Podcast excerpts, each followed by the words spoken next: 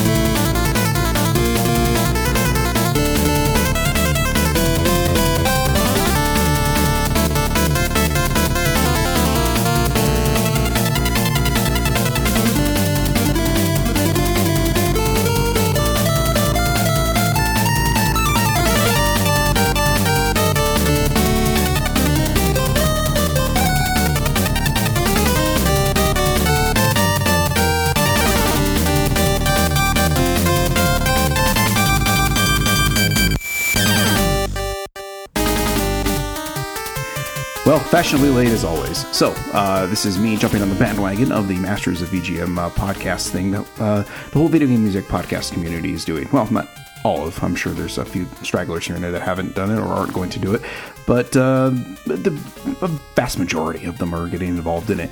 So, of course, I had to uh, go ahead and involve myself in this as well and wait till the very last second because I kept hammering away at details I wanted to make sure I got right and uh, trying to track down a picture of uh, one of the composers who uh, you might notice in the uh, header image for this episode. You only see the back of his head as he's staring at a computer, and that is uh, Takahiro Unisuga, who works for Falcom, and there are really uh, no known photos of him that I could track down. So, yeah, interesting stuff. So, anyway, we're going to go ahead and each person I'm going to cover is going to be a little bit format wise a little different. Um, some I'm going to play some music under while I'm talking, and then some we're going to be listening to some examples of their stuff, uh, like me taking a break talking. You're going to listen to that stuff, so it just kind of be prepared for the show being a little different, I suppose, than the usual ones. All right, so the first person I'm covering is Motoi Sakuraba, who now that I think about it, probably has gotten the most play out of anybody on this podcast. I have played multiple tracks from his in various uh, episodes. We've covered multiple things of him. Uh, outside of like Falcom Sound Team, I don't think anybody has seen more playtime. Uh, I, guess, I guess maybe outside of the fourth person on this list, technically, because that person's technically um, been on every single episode of this podcast. But yeah. Anyway, um, I don't think Sakuraba should need much in the way of an introduction from me on this podcast. But in case you're unaware, let's run through why Sakuraba was an easy person to place on this list for me. Sakuraba has been composing video game music since 1989, initially starting with Wolf Team, working on games such as Sol-Feace, El Viento, Ernest Evans, Arcus Odyssey, and Final Zone. Both uh, Sol-Feace and Ernest Evans had whole episodes dedicated to them on this podcast, as well as Tales of Phantasia, being the final game he worked on over there, or uh, maybe the final game Wolf Team effectively worked on. Anyway, uh, as Wolf Team came to an end, a new studio called Tri-Ace was formed by three members of Wolf Team. Sakuraba would and continues to find himself working on the soundtracks for most of Tri-Ace's games, with both Valkyrie Profile and the Star Ocean series being two of the more notable series from Tri-Ace. Tri-Ace isn't the only place Sakuraba's found steady work, being responsible for most of the mainline games in Bandai Namco's Tales RPG series. He's also collaborated with Camelot, composing music for the JRPG series Golden Sun, as well as their Mario sports games. Sakuraba gets pigeonholed a lot as someone who composes music that mostly reeks of bombast and prog rock. While this is initially what attracted me to the man's music stylings, I've been more and more surprised at the variety of things he's composed for over the years, including being solely responsible for the original Dark Souls soundtrack and contributing to the other two as well. So while you certainly can't blame a person who thinks of things like Blood on the Keys from Star Ocean, The Last Hope,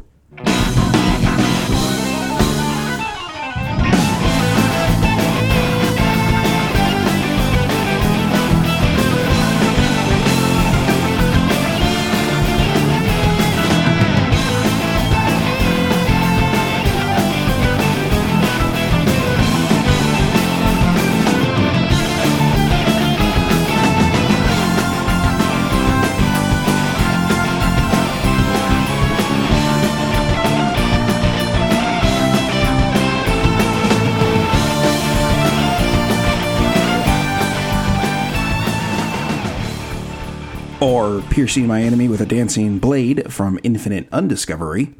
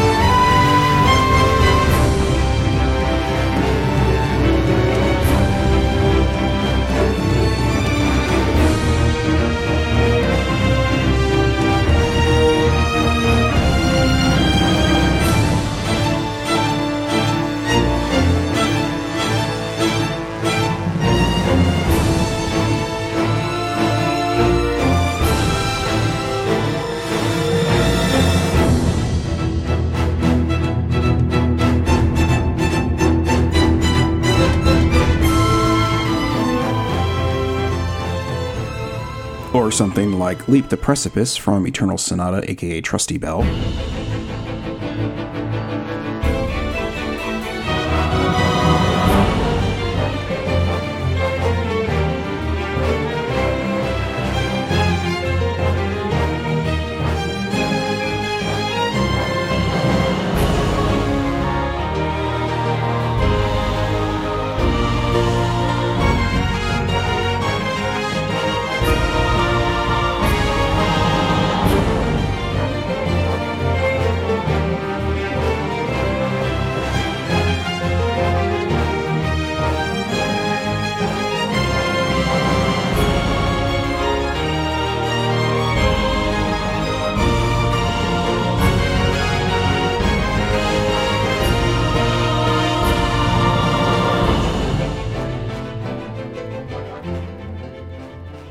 Finally, something like Fighting the Shadowy Gods from Valkyrie Profile.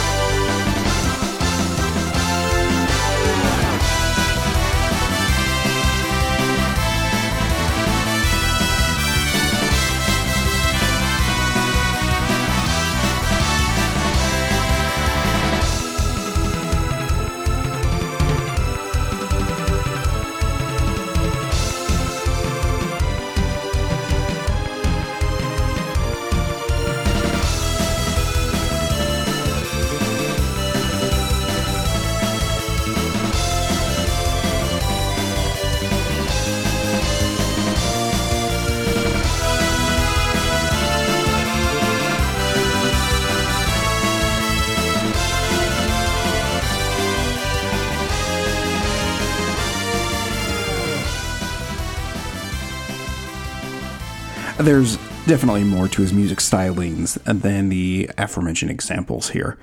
If you're looking for exciting music from a side scrolling shooter, he's got you covered with things like Artificial Solar from Sol-Feace.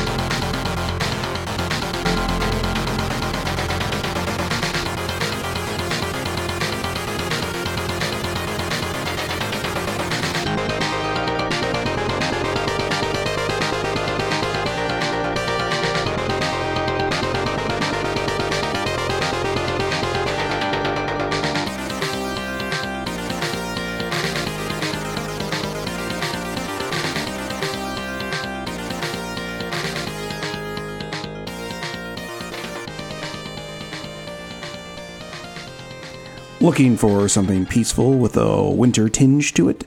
Try the Boundary of Snow and Ice from Eternal Sonata.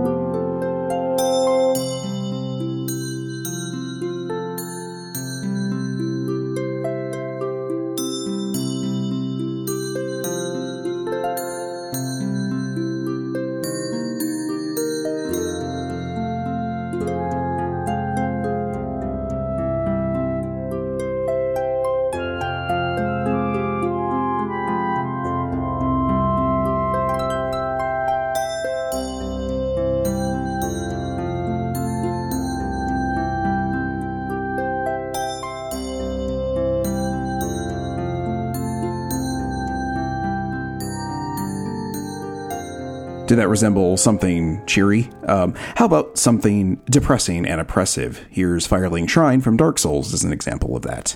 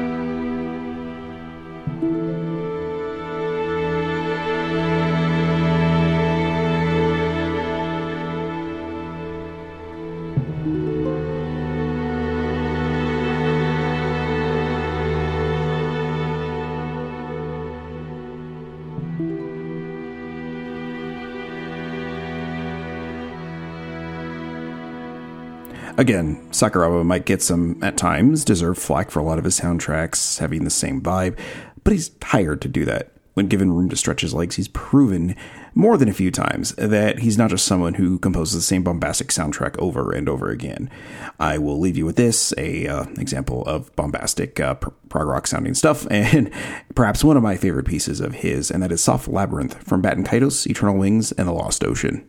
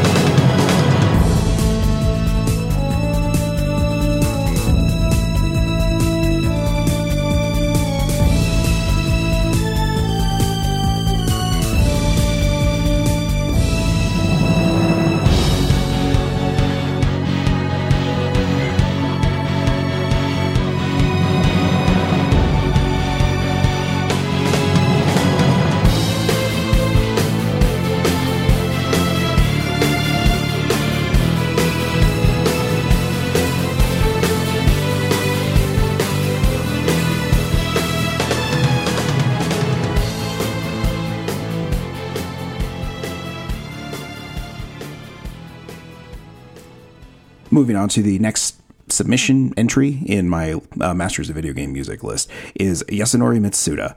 Mitsuda is another that probably doesn't need much in the way of an introduction to most video game music fans. He started working for Square back in 1992 after applying for a job as a sound producer and being interviewed by Nobuo Uematsu. He would work on sound effects for a few games before growing tired of it. He told Square's then vice president, Hironobu Sakaguchi, that if he wasn't given the chance to compose music, he would quit. The Gooch then gave him the reins on a little project called Chrono Trigger, and the rest, as I say, is history. Mitsuda poured himself into Chrono Trigger, working so hard and so much he ended up hospitalized with stomach ulcers, and having Uematsu step in to finish the work of the mostly completed soundtrack of Chrono Trigger.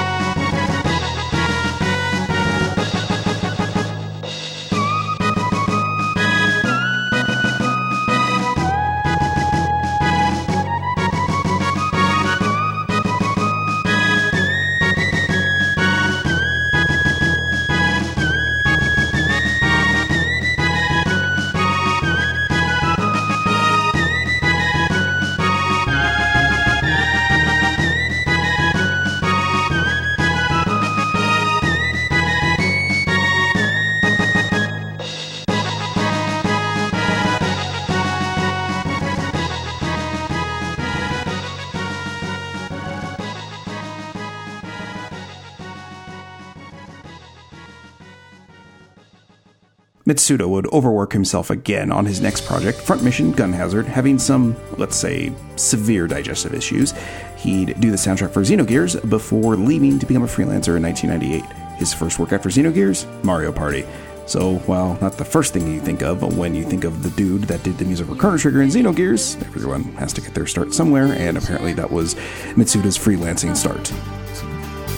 The force of life goes on.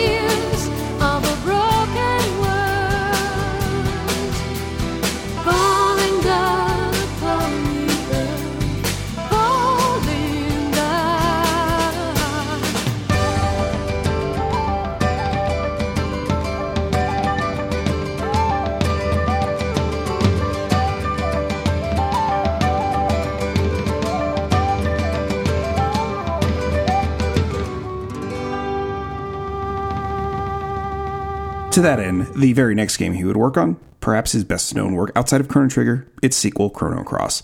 The best way I could describe it is imagine if the guy who made Chrono Trigger's music took a trip to Ireland, heard more traditional Irish music, and was like, fuck yeah, I want to do that, culminating in what I think is one of the most incredible video game soundtracks ever made.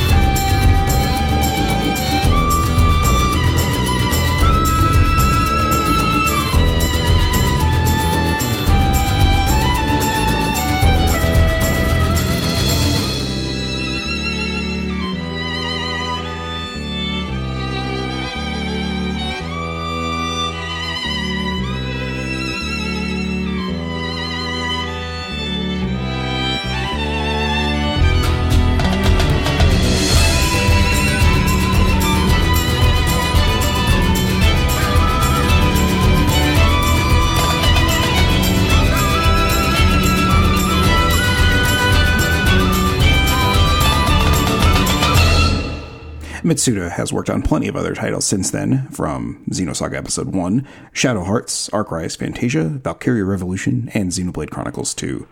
I will leave you with this quote from a 2008 interview with him. I think game music is something that should last with the player. It's interesting because it can't just be some random music, but something that can make its way into the player's heart. In that sense, this not only applies to game music, but I feel very strongly about composing songs that will leave a lasting impression. What I must not forget is that it must be entertaining to those who are listening. I don't think there's much else to it, to be honest. I don't do anything too audacious. So long as the listeners like it or feel that it's a really great song, then I've done my job.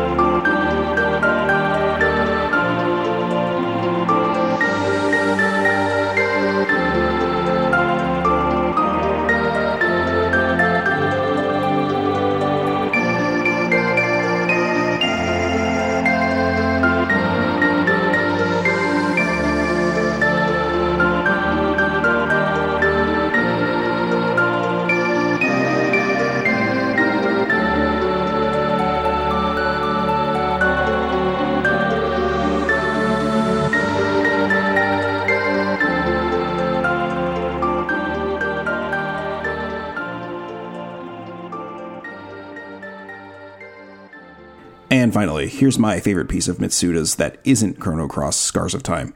It's Schala's theme from Chrono Trigger.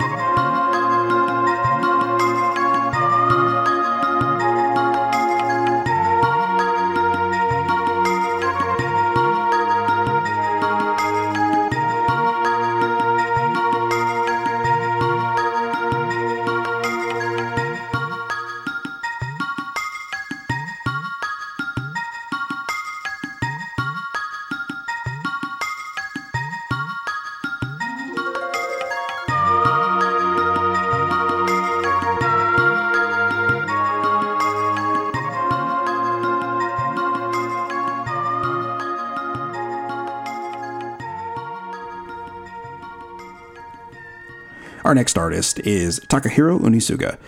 If you've listened to this podcast for a while, you know what a fan I am of Falcom Sound Team JDK. There's been an insane amount of talent that have left their mark on Falcom's games over their 40 year history, so it was hard to pin down just one person to put on this list from there. That being said, I picked Takahiro Unisuga as a good representation of some of the team's best contemporary work.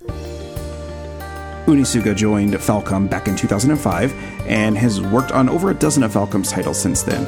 His first game he worked on was Xanadu Next, followed shortly by an entry in one of Falcom's flagship series, The Legend of Heroes, with Trails in the Sky, second chapter.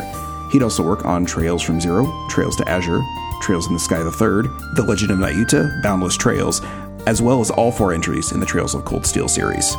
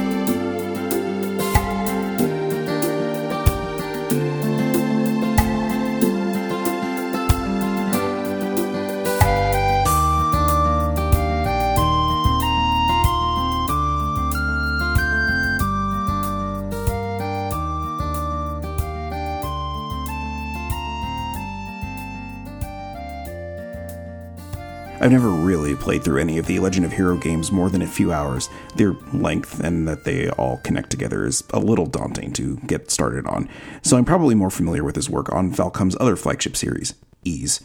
He's worked on, near as I can figure, every entry in the series since he came on board.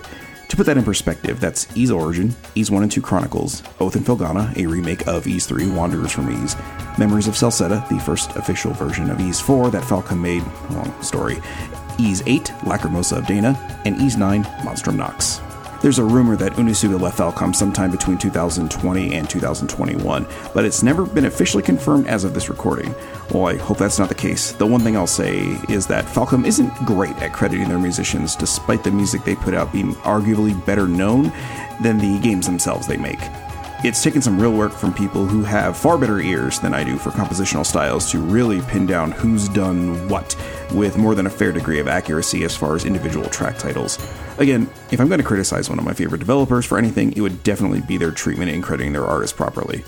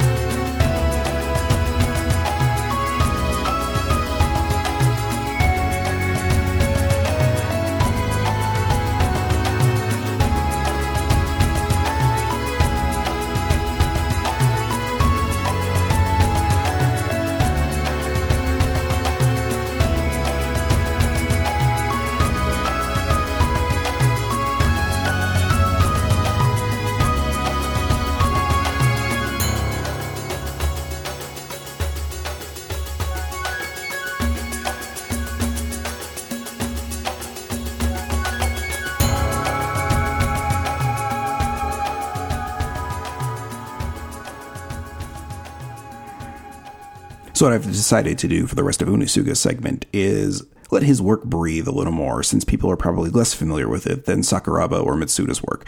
So I'm going to play a few tracks here without interruption, and when we come back, we'll move on to the final person on my list.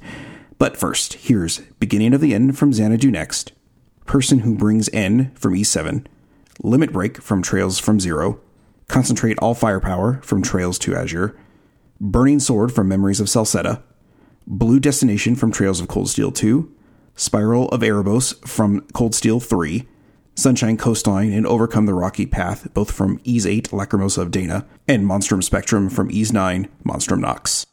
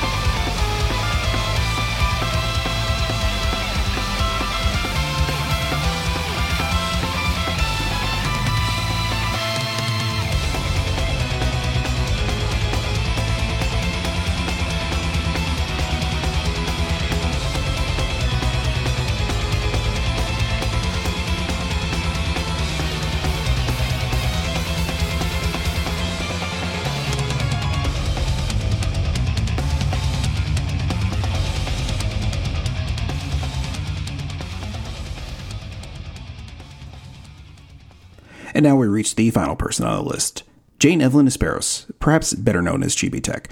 I've been a big fan of hers for a while now, nowhere near as long as she's been active, but close to a decade on my own now. But yeah, I'm such a big fan of hers that I commissioned her to compose a theme song for this very podcast. So, where to start? Well, Jane is probably best known for her original chiptune work, making music that you wouldn't think that an NES is really capable of, but, well, I'll let Love is Insecurable, one of my favorites of hers, speak for itself.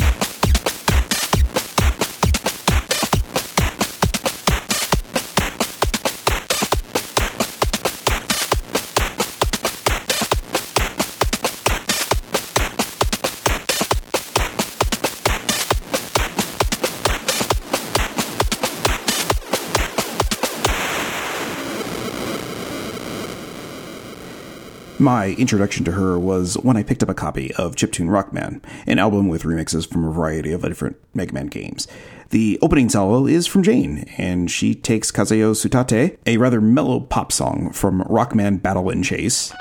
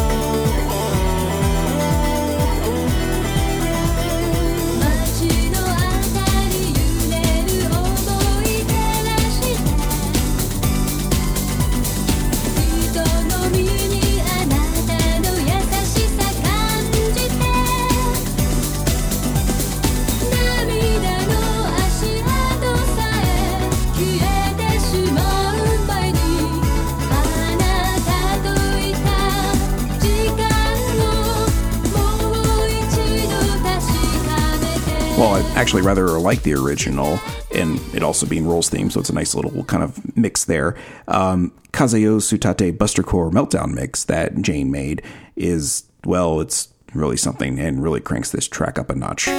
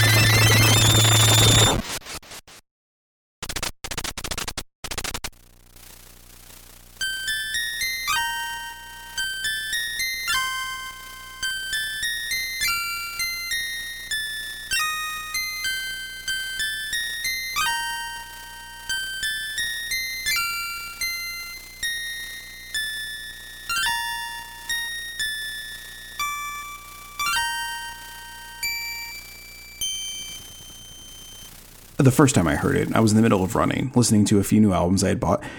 It came on, and I was almost befuddled. I hadn't really heard anything quite like it. It was kind of love at first listen. I listened to it again and again and again, really screwing up my pacing for the run, but I didn't really give a shit at that point. I got home and started digging around on who was responsible for it. Once I had that figured out, I started digging around on stuff she'd worked on. While not the next thing I listened to of hers, the one that really convinced me that this woman was insanely talented was listening to Saivari Are the Mix. Her contribution was a remix of Asteroid, which I'll play a little bit of the original here.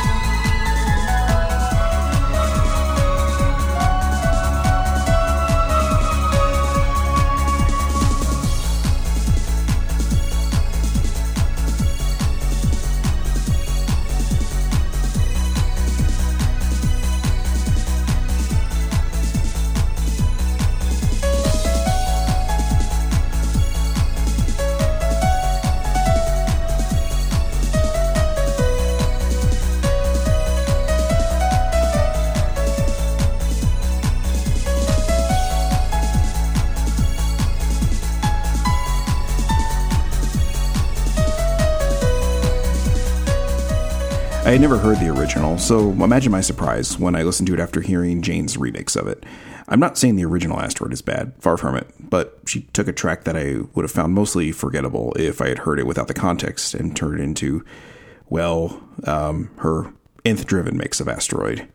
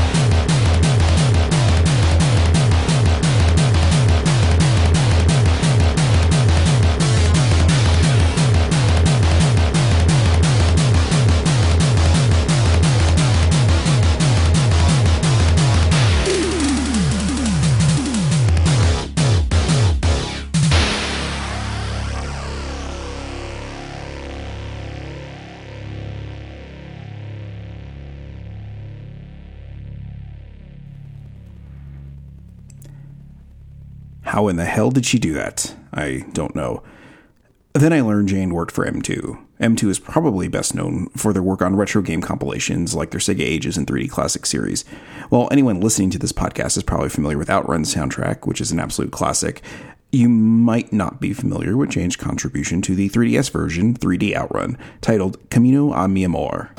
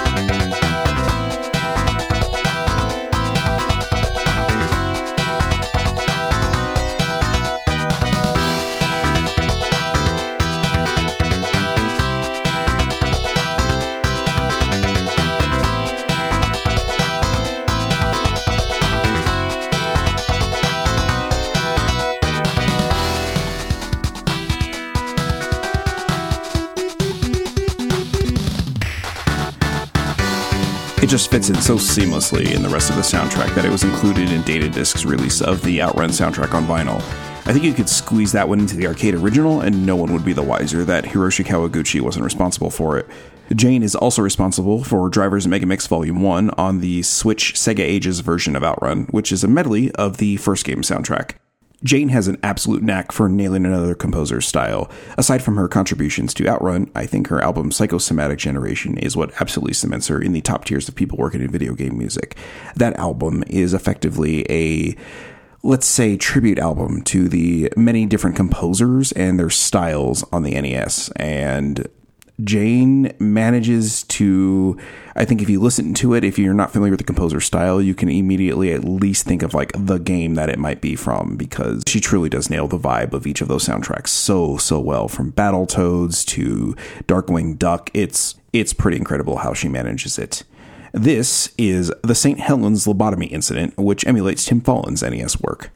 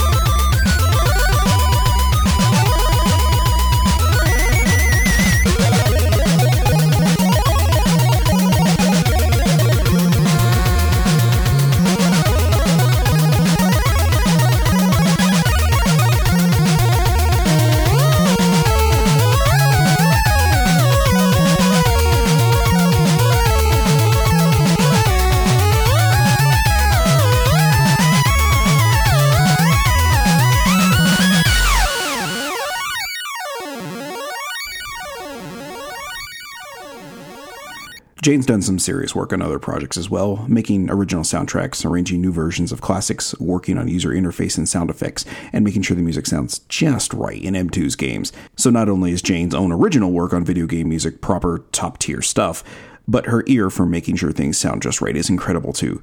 She absolutely kills it remixing others' works, and her own chiptune is some of the best of the best. Jane is more than deserving of a spot on this list. And to take us out before I wrap things up, here's the title theme from a mobile game she did the music for, Wan Nyan Slash.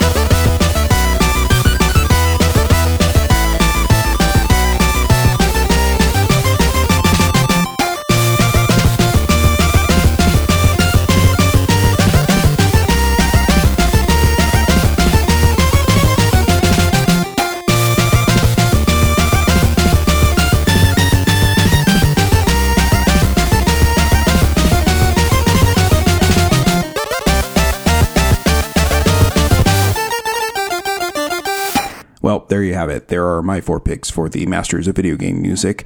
And again, I'm 100% sure that if you had asked me, say, a month from now or maybe three months from now, uh, this list would probably be a, little bit different. You know, maybe um, I would have thrown Hiroki Kakuta in there. Maybe uh, Yoko Shimomura. Uh, definitely not Michiru Yamane because she's insane. Um, but yeah, there's just a ton of people that I listen to very frequently, but these four really kind of stood out to me at the moment, and I don't particularly know why. I mean, Motoi Sakuraba and um, and Jane are two that I think were just immediately like I have to put these two on the list, and um, I don't think I've covered anybody individually more than Motoi Sakuraba's work, and uh, Jane again I uh, yeah, I'm beyond flattered that she uh, stooped so low as to let me uh, commission her to make music for my dumb little podcast. So, yeah. Anyway, thanks for listening. I hope you enjoyed this one. I enjoyed putting this one together. It was a lot of work and uh, messed around with the format a little bit and wanted to see how that went and hope it went pretty well for you. I I think it came out pretty good. So, uh, a little feedback would be appreciated if uh, you happen to listen to it and like it a lot, because maybe I'll start doing something a little bit more along these lines. Not like picking four people, but sort of treating it like a like sort of like a talk show sort of thing where I play music underneath occasionally. I kind of like the idea of doing that, but I don't know if that's really what is going to work for this podcast. So, as far as listeners go, because again, it is my podcast, but uh, you guys have really helped make this kind of become something that um, I don't think I can ever throw in the towel in because there's a lot of love for this weird little show, and I don't know why. And it kind of befuddles me sometimes. If you are one of those people that really likes this show, but don't support me on Patreon, you can go to patreon.com slash games and junk. We have a bunch of tiers over there that you can support this show, Multimedia Failure, my video game movie podcast, as well as the Games and Junk Game Club the video game movie podcast multimedia failure we recently had michael hitchcock on of best in show fame and we covered best in show as our summer break movie.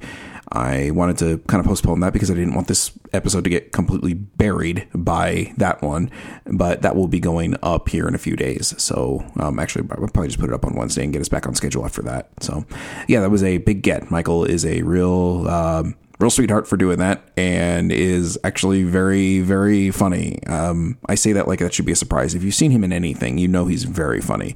The man has written for an insane amount of tv and movies has appeared in an insane amount of tv and movies and is kind of one of those guys that you look at him and you're like oh that guy. So yeah the first tier of note is the $3 tier. For $3 a month, you will get the bonus episodes of Rock Out with Your Cart Out, where twice a month I go through the games that came out in that half of the month, the first half and second half of the month in, for each episode, and handpick a list of, or a playlist of music from those games, but I do it in five year increments because otherwise that would be insane. So we do five year increments from the year that we're in. So currently I'm working through uh, sometimes 1982, 1987, 1992, 1997, 2002, 2007, 2012, and 2017 because doing 2022 doesn't make any sense because um, literally it just happened. So yeah, maybe another five years we'll circle back around and I'll start doing that. If I'm still doing this in five years, kill me, please. I, I put that out there. Just go ahead. You'll also get bonus segments on multimedia failure, and uh, we just kind of started doing bonus segments on the game club as well. You'll get all the podcasts we do in a higher quality audio rate, as well as a handy catch-all feed for you. So that just kind of makes things a little bit uh,